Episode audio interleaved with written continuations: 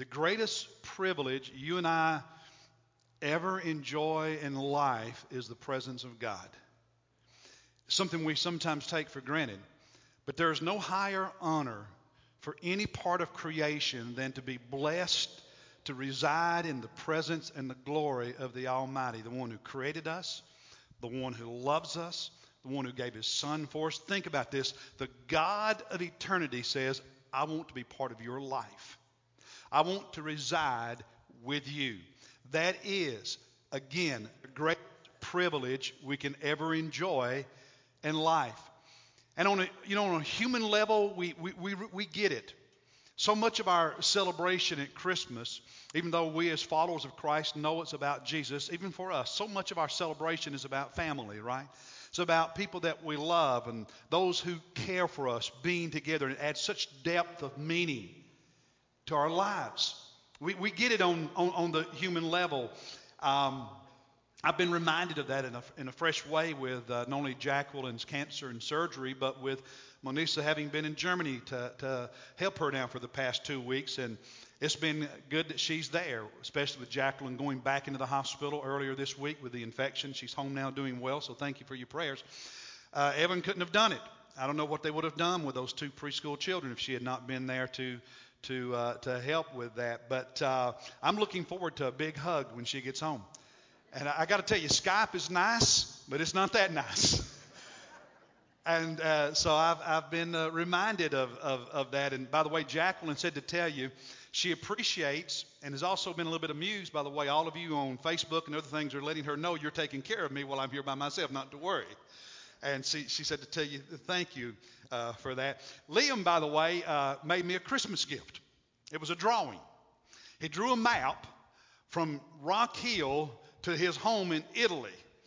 And it included our house out on Glasscock Road as well as this church and how to get across the ocean. And uh, so even at five years old, he gets it. Family being together, you know, that's, that's a joy and it's a privilege. It's, it's a blessing in life.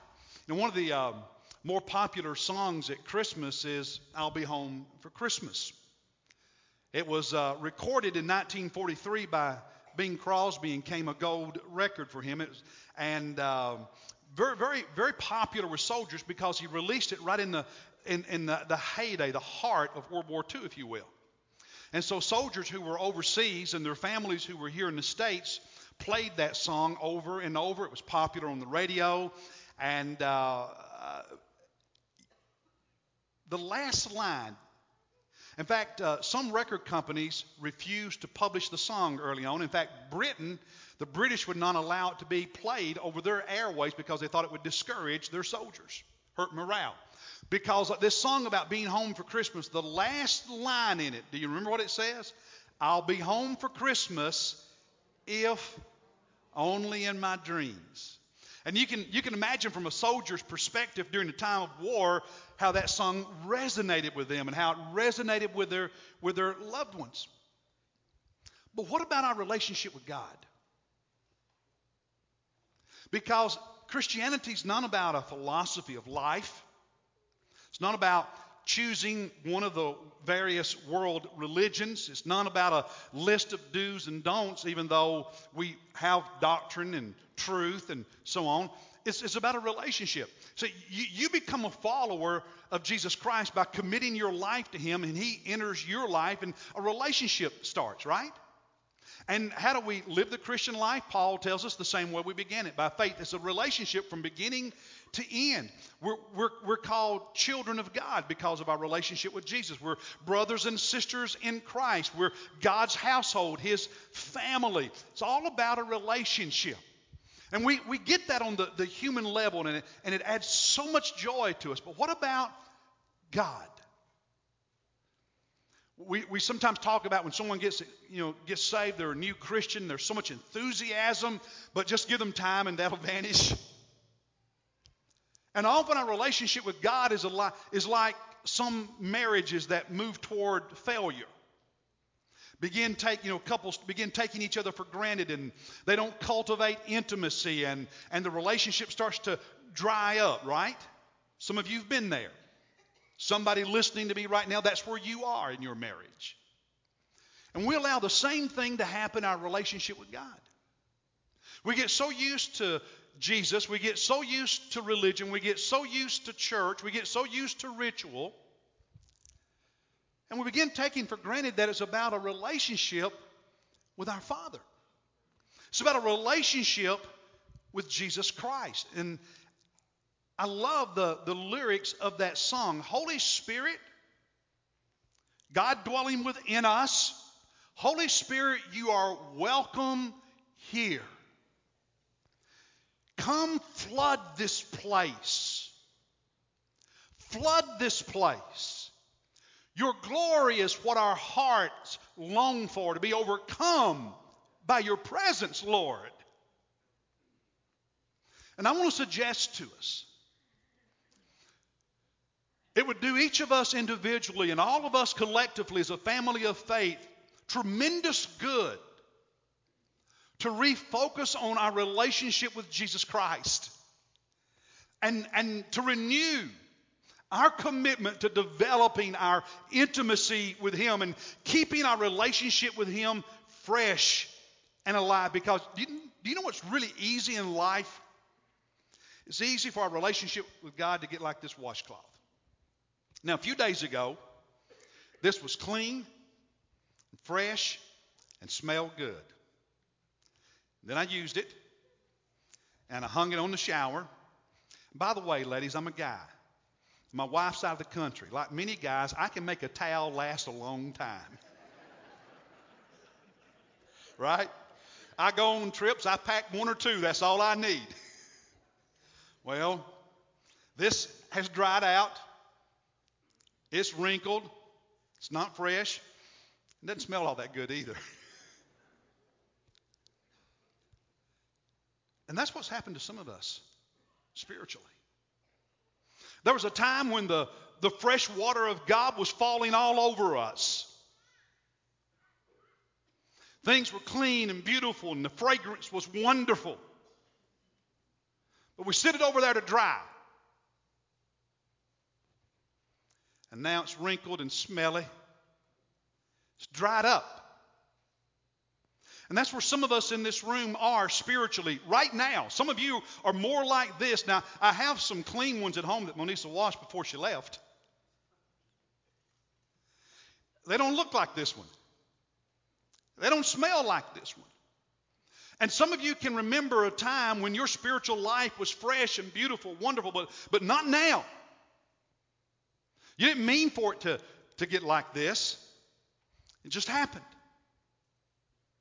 A lot of different reasons it happens, but it's happened. We're, we're not living every day acutely aware that Jesus is with us.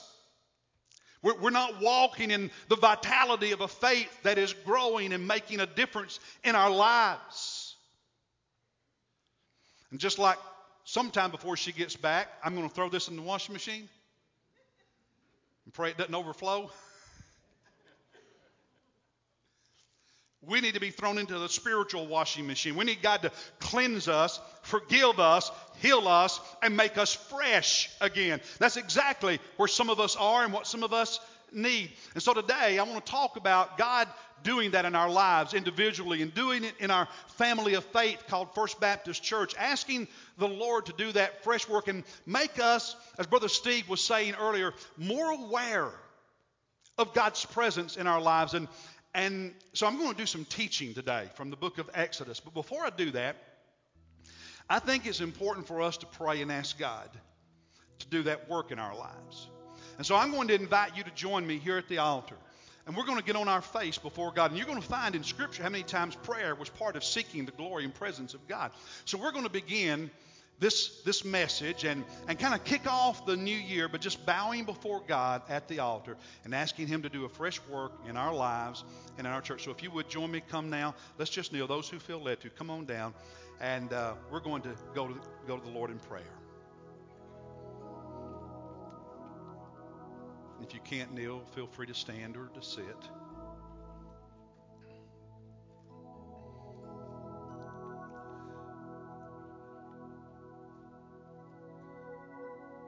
The psalmist prayed that God would create in him a clean heart, and David prayed that God would renew the joy of his salvation. Take a moment and just talk to God about where you are spiritually and what you want him to do in your life.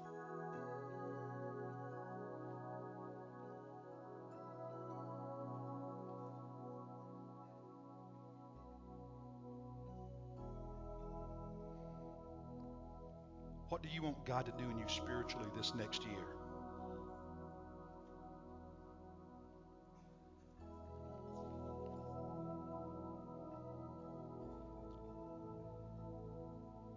What sin do you need to confess or repent of?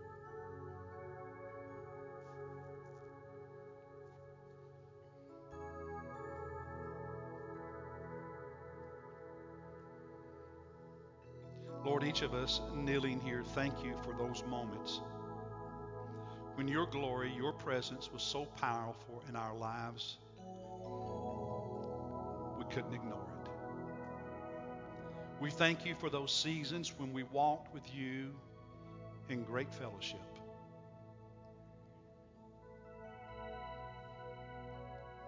And Father, we long for more of that in our lives. You work differently in each of us. And Lord, I know some of us you'll restore quickly, others, maybe it's more of a process. But God, I pray that your Holy Spirit will move within each one of us to renew us.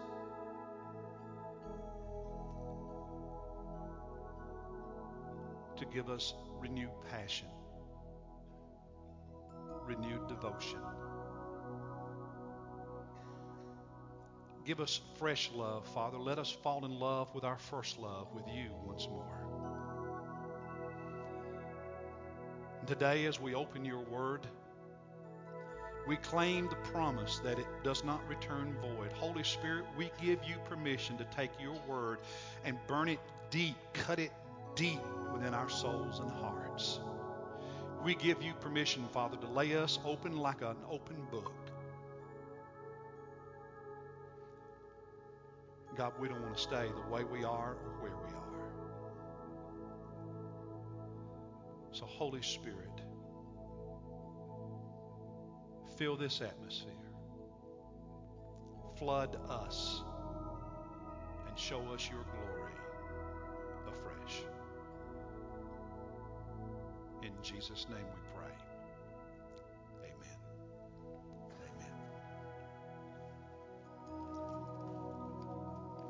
As everyone is returning to their seats, please take your Bible and open it with me in the Old Testament to the book of Exodus, chapter 13. The book of Exodus, chapter 13. Most of you are familiar with the story of God delivering the Hebrew children from slavery in Egypt. It's normally referred to as the Exodus, and thus the name of this particular, particular book.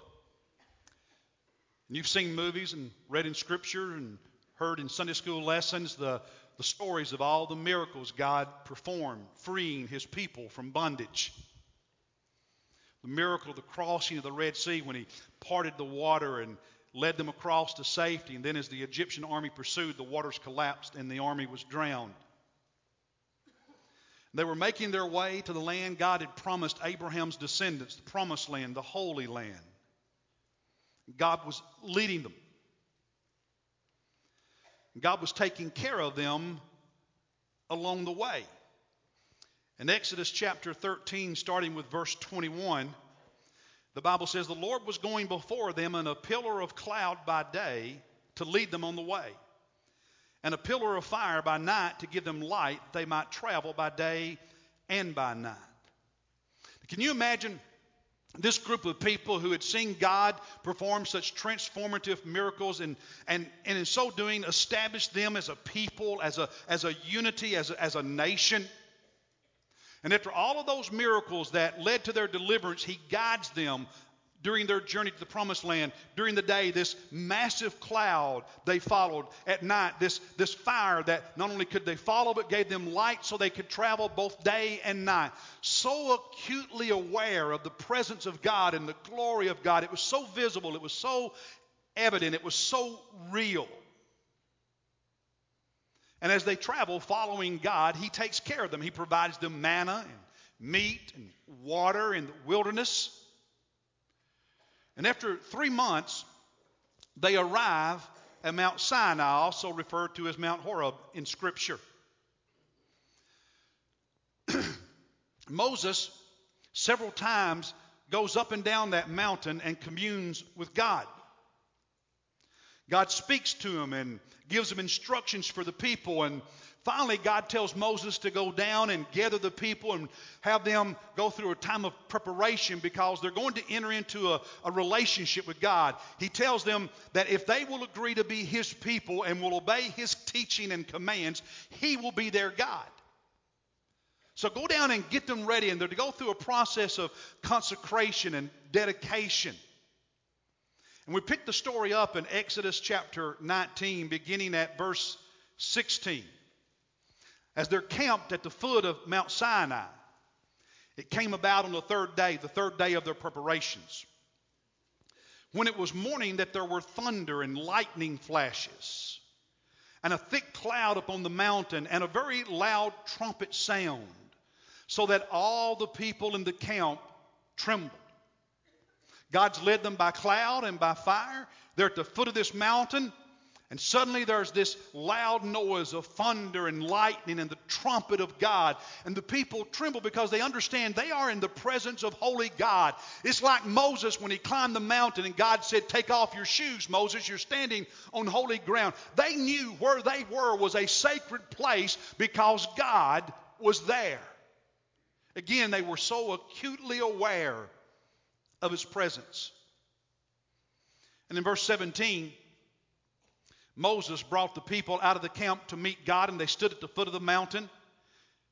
Now, Mount Sinai, verse 18, was all in smoke because of the Lord.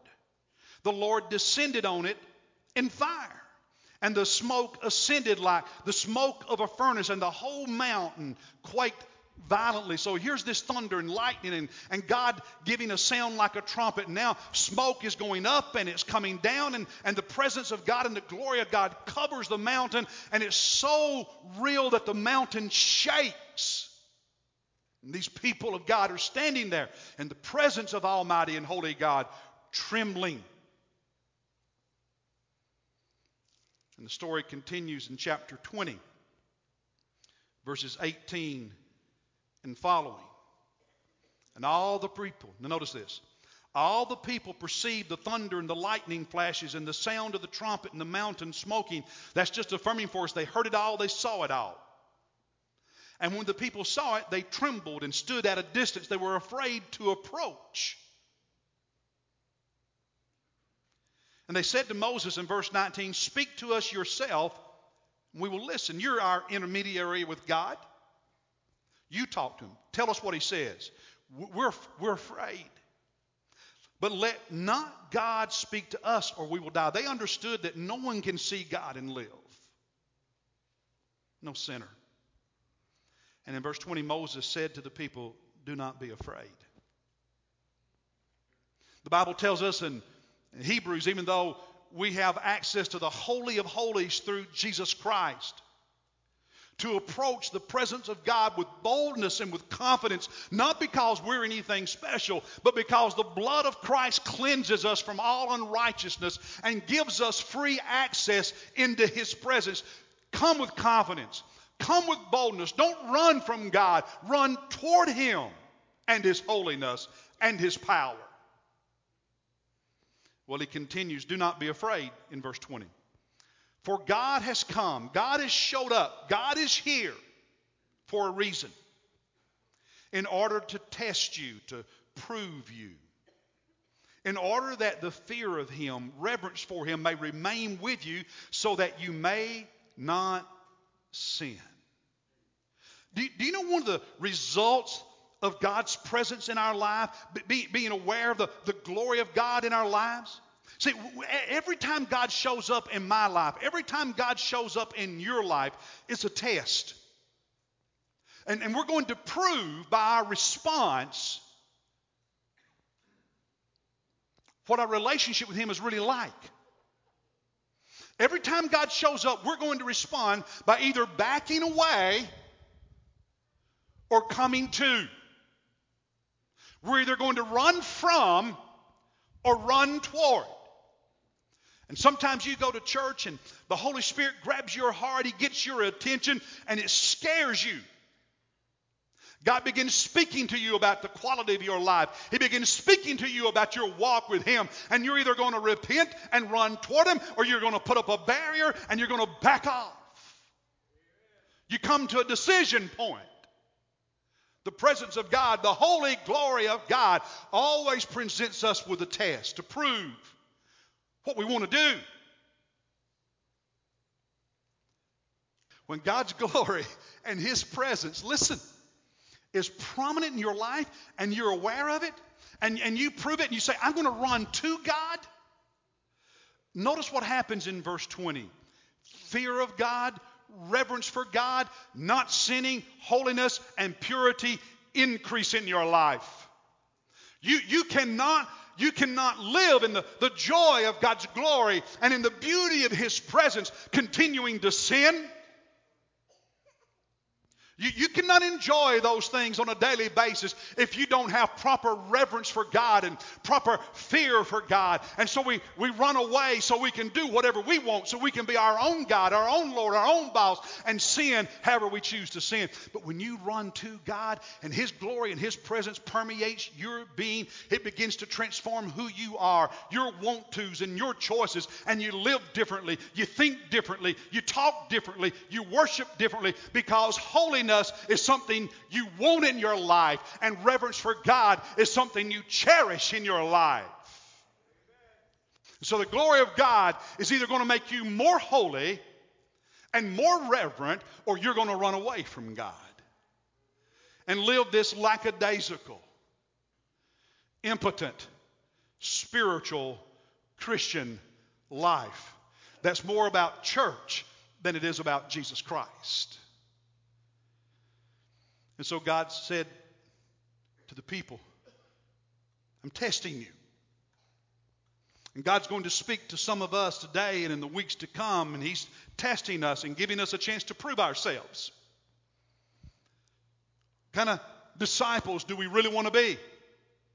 What kind of work of God do we really want Him to do in our heart and in our lives? And so the story continues over in chapter 24 of Exodus beginning with verse 16.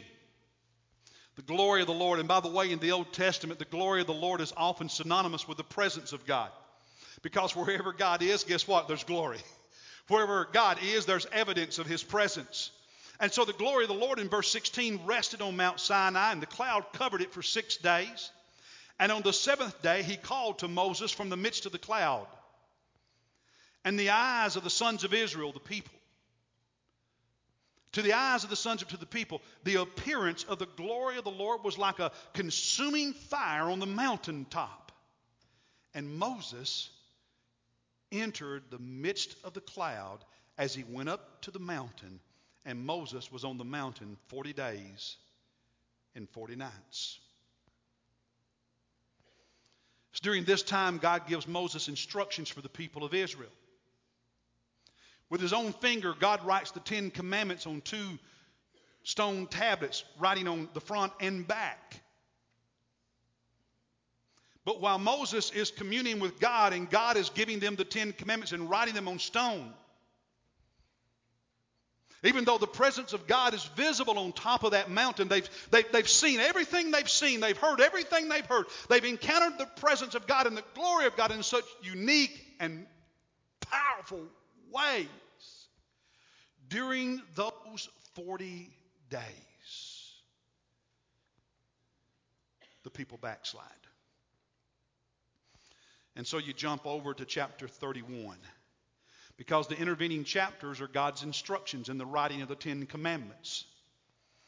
Go over to chapter 31, the very end of it, verse 18. When he had finished speaking with him, when God had finished speaking with Moses upon Mount Sinai, he gave Moses the two tablets of the testimony, the Ten Commandments, tablets of stone written by the finger of God.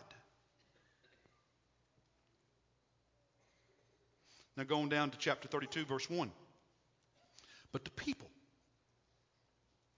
when the people saw that Moses delayed to come down from the mountain, the people assembled about Aaron and said to him, Come, make us a God, make us an idol who will go before us. As for this Moses, the man who brought us up from the land of Egypt, we do not know what has become of him.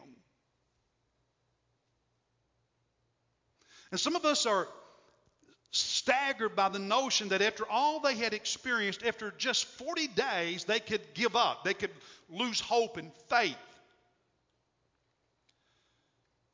And so they took off some of their gold jewelry and they gave it to Aaron, and he, and, and, and he fashioned an idol, a golden calf that they, they began worshiping, dancing around it, and singing around it. And, and we're baffled that they could do that so quickly. And yet, the reality is that, that many of us turn from our God just as quickly.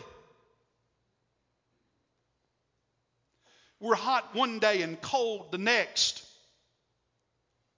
We're on fire one moment and indifferent another moment. Some of us have been dancing around that golden calf so long, we have to think really hard to remember what it was like when we were residing in the glory of God. Some of us have been spiritually dried up for so long, we don't remember what it was like for God to rain His blessings and power upon us. God saved us. God, God, God saved you. you. You gave your life to Jesus, and He forgave you, and He cleansed you, and He gave you a new heart and a, a new perspective on life.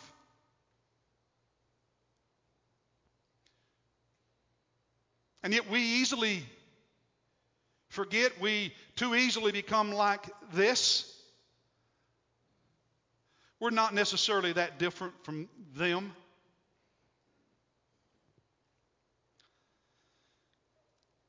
And drop down to verse 7 of chapter 32. Then the Lord spoke to Moses Go down at once, for your people, whom you brought up from the land of Egypt, have corrupted themselves. And they have quickly turned aside from the way which I commanded them. Staying in chapter 32, look at verse 10. Now then, let me alone, that my anger may burn against them, and that I may destroy them, and I will make you, make of you, Moses, a great nation. God says, Moses, go down there, because they have quickly abandoned me. And I'm going to wipe them out. I'm going to destroy them as a people. I'm going to annihilate them. And Moses, from you and your descendants, I will make a new nation. Not from them, from you and your children and your heirs, your descendants. I'll make a, new nation. God's righteous, holy indignation the sin of his people. See, when, when, when, you and I are dancing around that golden calf, we become so familiar with and, and so comfortable with our sin, we, we don't understand how dirty it really is. We, we don't understand how painful it is to the heart of Almighty God because when you're living in it, you get used to it. And, and, one of the reasons we need to see afresh the glory of God and the holiness of God and the, and the presence of God is to see our sin for what it truly is. And so God says, I'm going to judge them and, and I'm going to annihilate them. But what's really interesting is that Moses pleads with God not to do it.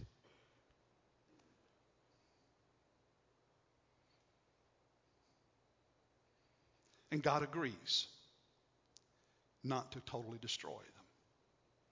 And so Moses comes down from the mountain and he sees the people. Now remember, God had seen it. Moses had only heard from God about it. Now Moses comes down from the mountain, and with his own eyes, he sees it. He sees that golden calf. And he sees the people dancing all around it as an act of worship to this, to this man made idol. Do, do, you know that every idol that's ever been made is, is, is something that, that man makes from a substance that the only God actually created? When you begin to worship your money and your career and your popularity and whatever else it happens to be, whether it's sex or power or prestige, you're worshiping something God created. Instead of the God who created the universe. And so Moses sees it. And the Bible tells us that he burned with anger. And here he is, he's carrying, and listen to this Moses is carrying these two stones written on both sides. The finger of God, the finger of God had written the Ten Commandments on the two sides of those stones. And Moses is carrying it. Can you imagine what it felt like for him to be carrying those stones? And he stands there holding these stones seeing the sinful dancing of the people around the golden calf. And in anger, a righteous anger, he takes those stones and he shatters them on the ground.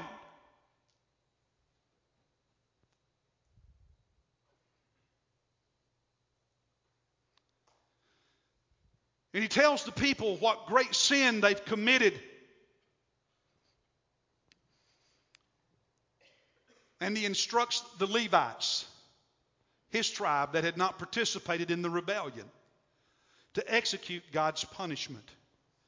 And the ringleaders, the ringleaders of the rebellion, the ringleaders of the building of the golden calf are executed.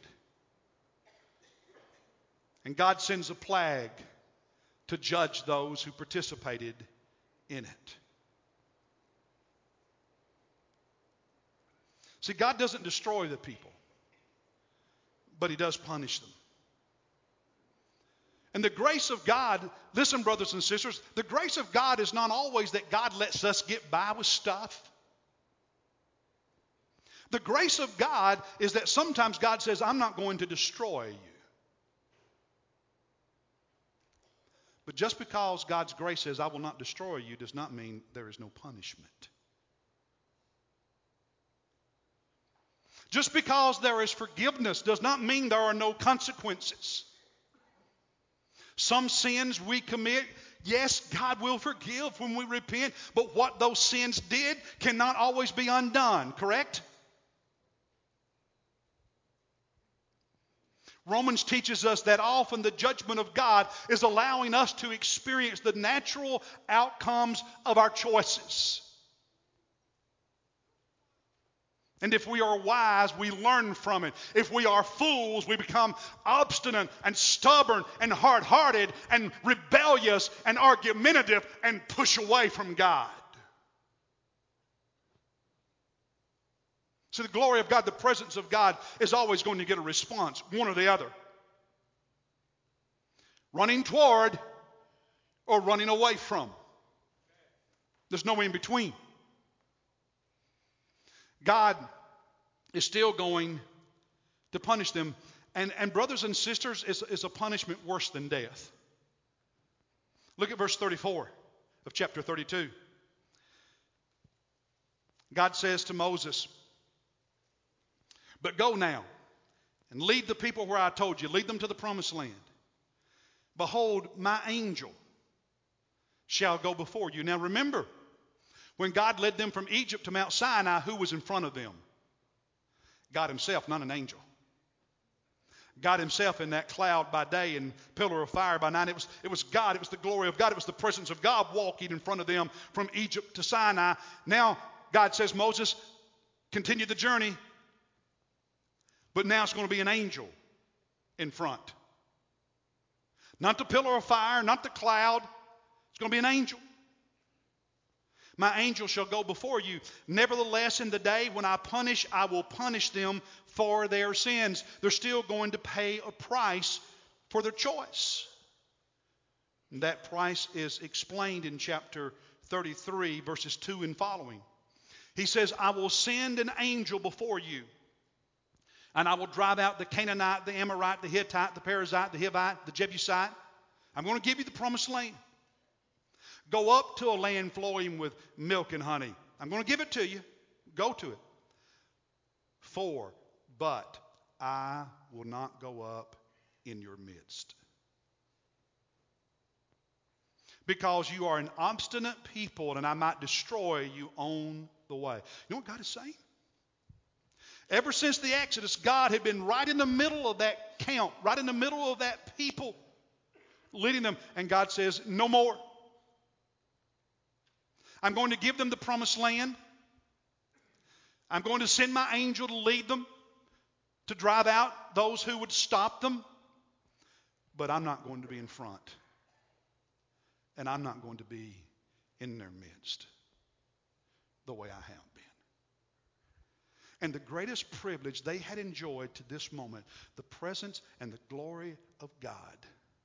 God was saying, My punishment is I'm removing that. I'm not going to be there anymore.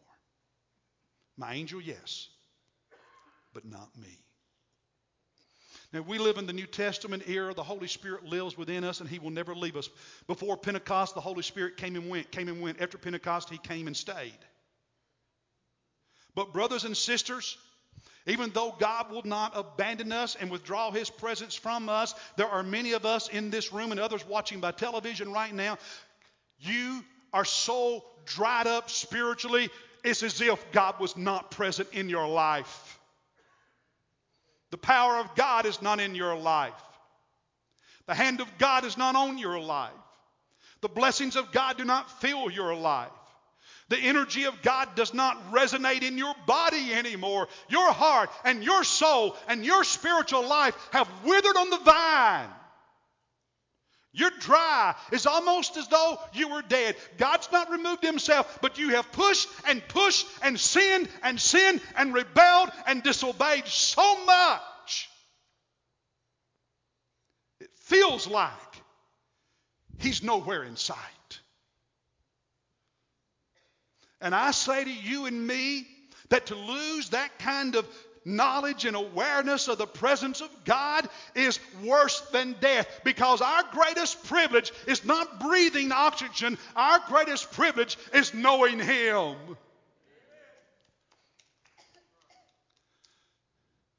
If you, if you think this life is more precious than Jesus, you will deny Him time and time again to hold on to something in life.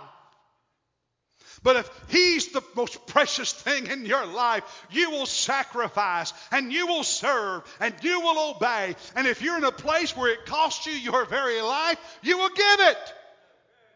What's most precious to you in life? How precious is Jesus to you?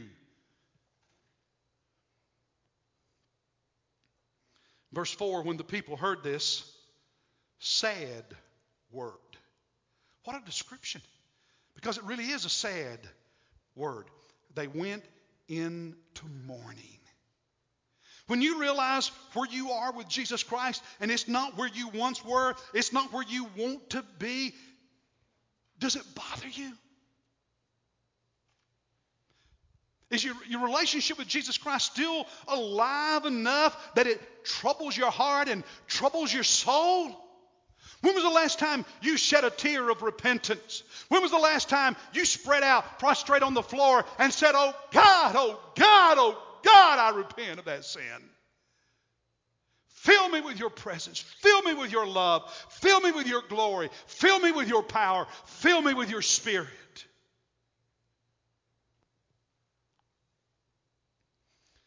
And so at the end of verse 4, none of them put on his ornaments. You know what that means? When they'd asked Aaron to build a golden calf, they'd taken some of their jewelry and possessions made of gold and given it to him, and he melted it down and he made an idol. And they realized all this jewelry they were wearing was the very thing that they had used to make that idol, and what they had left was a temptation. So they took it off and got rid of it because they didn't want it to be a temptation to them in the future to do what they'd done in the past. It's like an alcoholic says, I can't go to a bar. It's like somebody who's been in a bad relationship needs to get out of it and not go back.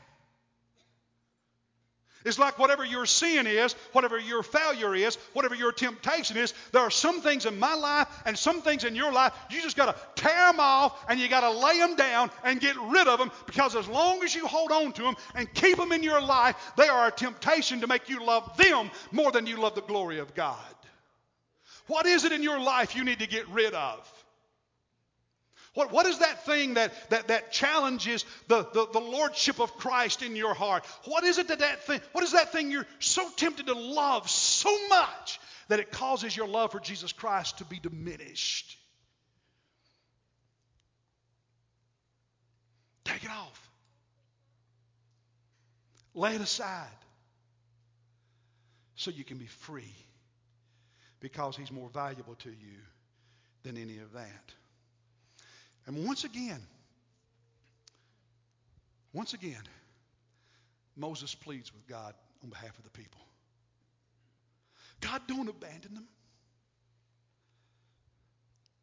God says, Moses, I'll be with you, but not them. Moses says, God, I want you to be with us. I want you to be with us. And then the verse I want to leave you with in chapter 33, verse 18. What a verse. Then Moses said, I pray you, God, I'm praying you, I'm asking you, show me your glory. God, I, I don't want you to go away. I want to see your glory again. I want to hear the thunder and the lightning. I want to see the, the smoke and the fire. God, I want to I want your glory. And it's in the verses after this that God says, Okay, Moses, you can't see my face because you'll die if you do, but I'm going to give you a glimpse of me. And God's goodness passes by Moses on the mountain, and God reaches out with his hand and pushes Moses into the cleft of the rock. And once he's by, he removes his hand, and Moses is able to catch a glimpse of his backside. I want to challenge you as a follower of Jesus Christ individually to pray that prayer for your life. God, I want to see your glory in my life again.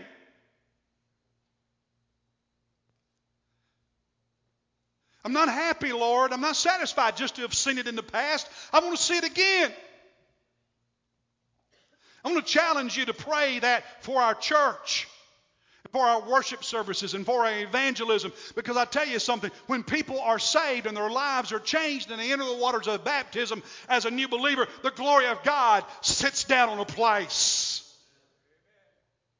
It's not enough for you to have written your testimony, you need to share your testimony.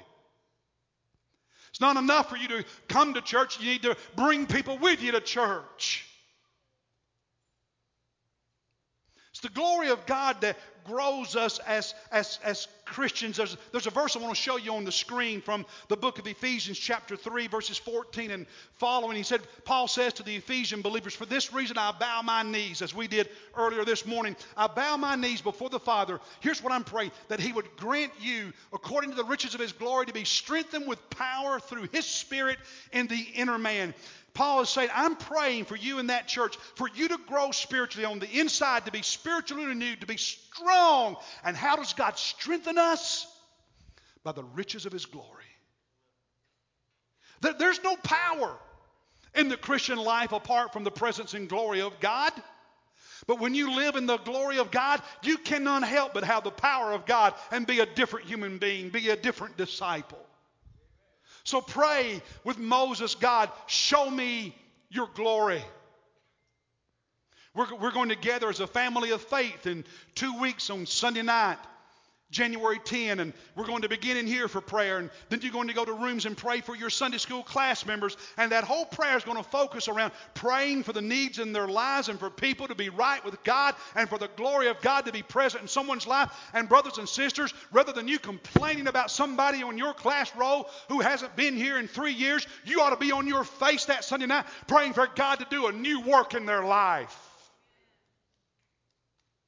And if this place isn't packed for that prayer event, we have demonstrated our response to wanting the glory of God. We're either going to run from it or we're going to run to it and we're going to entreat Him and we're going to plead with Him and we're going to beg Him and we're going to pray for Him. And if we don't want it enough to do that, we don't want it. So I ask, how much do you want the glory of God in your life? Just how badly do you want to see it in your life? I want to encourage you because God did such a great work last year. If you still have your copy, to start January 1 and spend the next 40 days working through Draw the Circle again. We're still getting testimonies of what God's doing. I have 100 new books back in the back for anybody who did not get one last year. Not as gifts to give to somebody, somebody here who says, I will make a commitment to do this. And when you pick up the book, you're saying, I'm going to do it. One devotion a day for 40 days starting January 1. Those of you at home, get your book out and do it. Seek God. Spend time with Him. And I want you to pray for God to show His glory in your life. And then lastly, I want you to pray for God to show His glory in this church. Show you one last verse Psalm 63, verses 1 and 2. Oh God, you are my God. I shall seek you. How? Earnestly. Folks, I ain't got much breath left. This is the hardest I've preached in a long time for a 57 year old man is taking it out.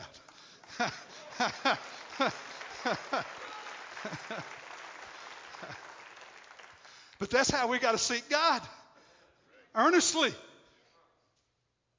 My soul thirsts for you.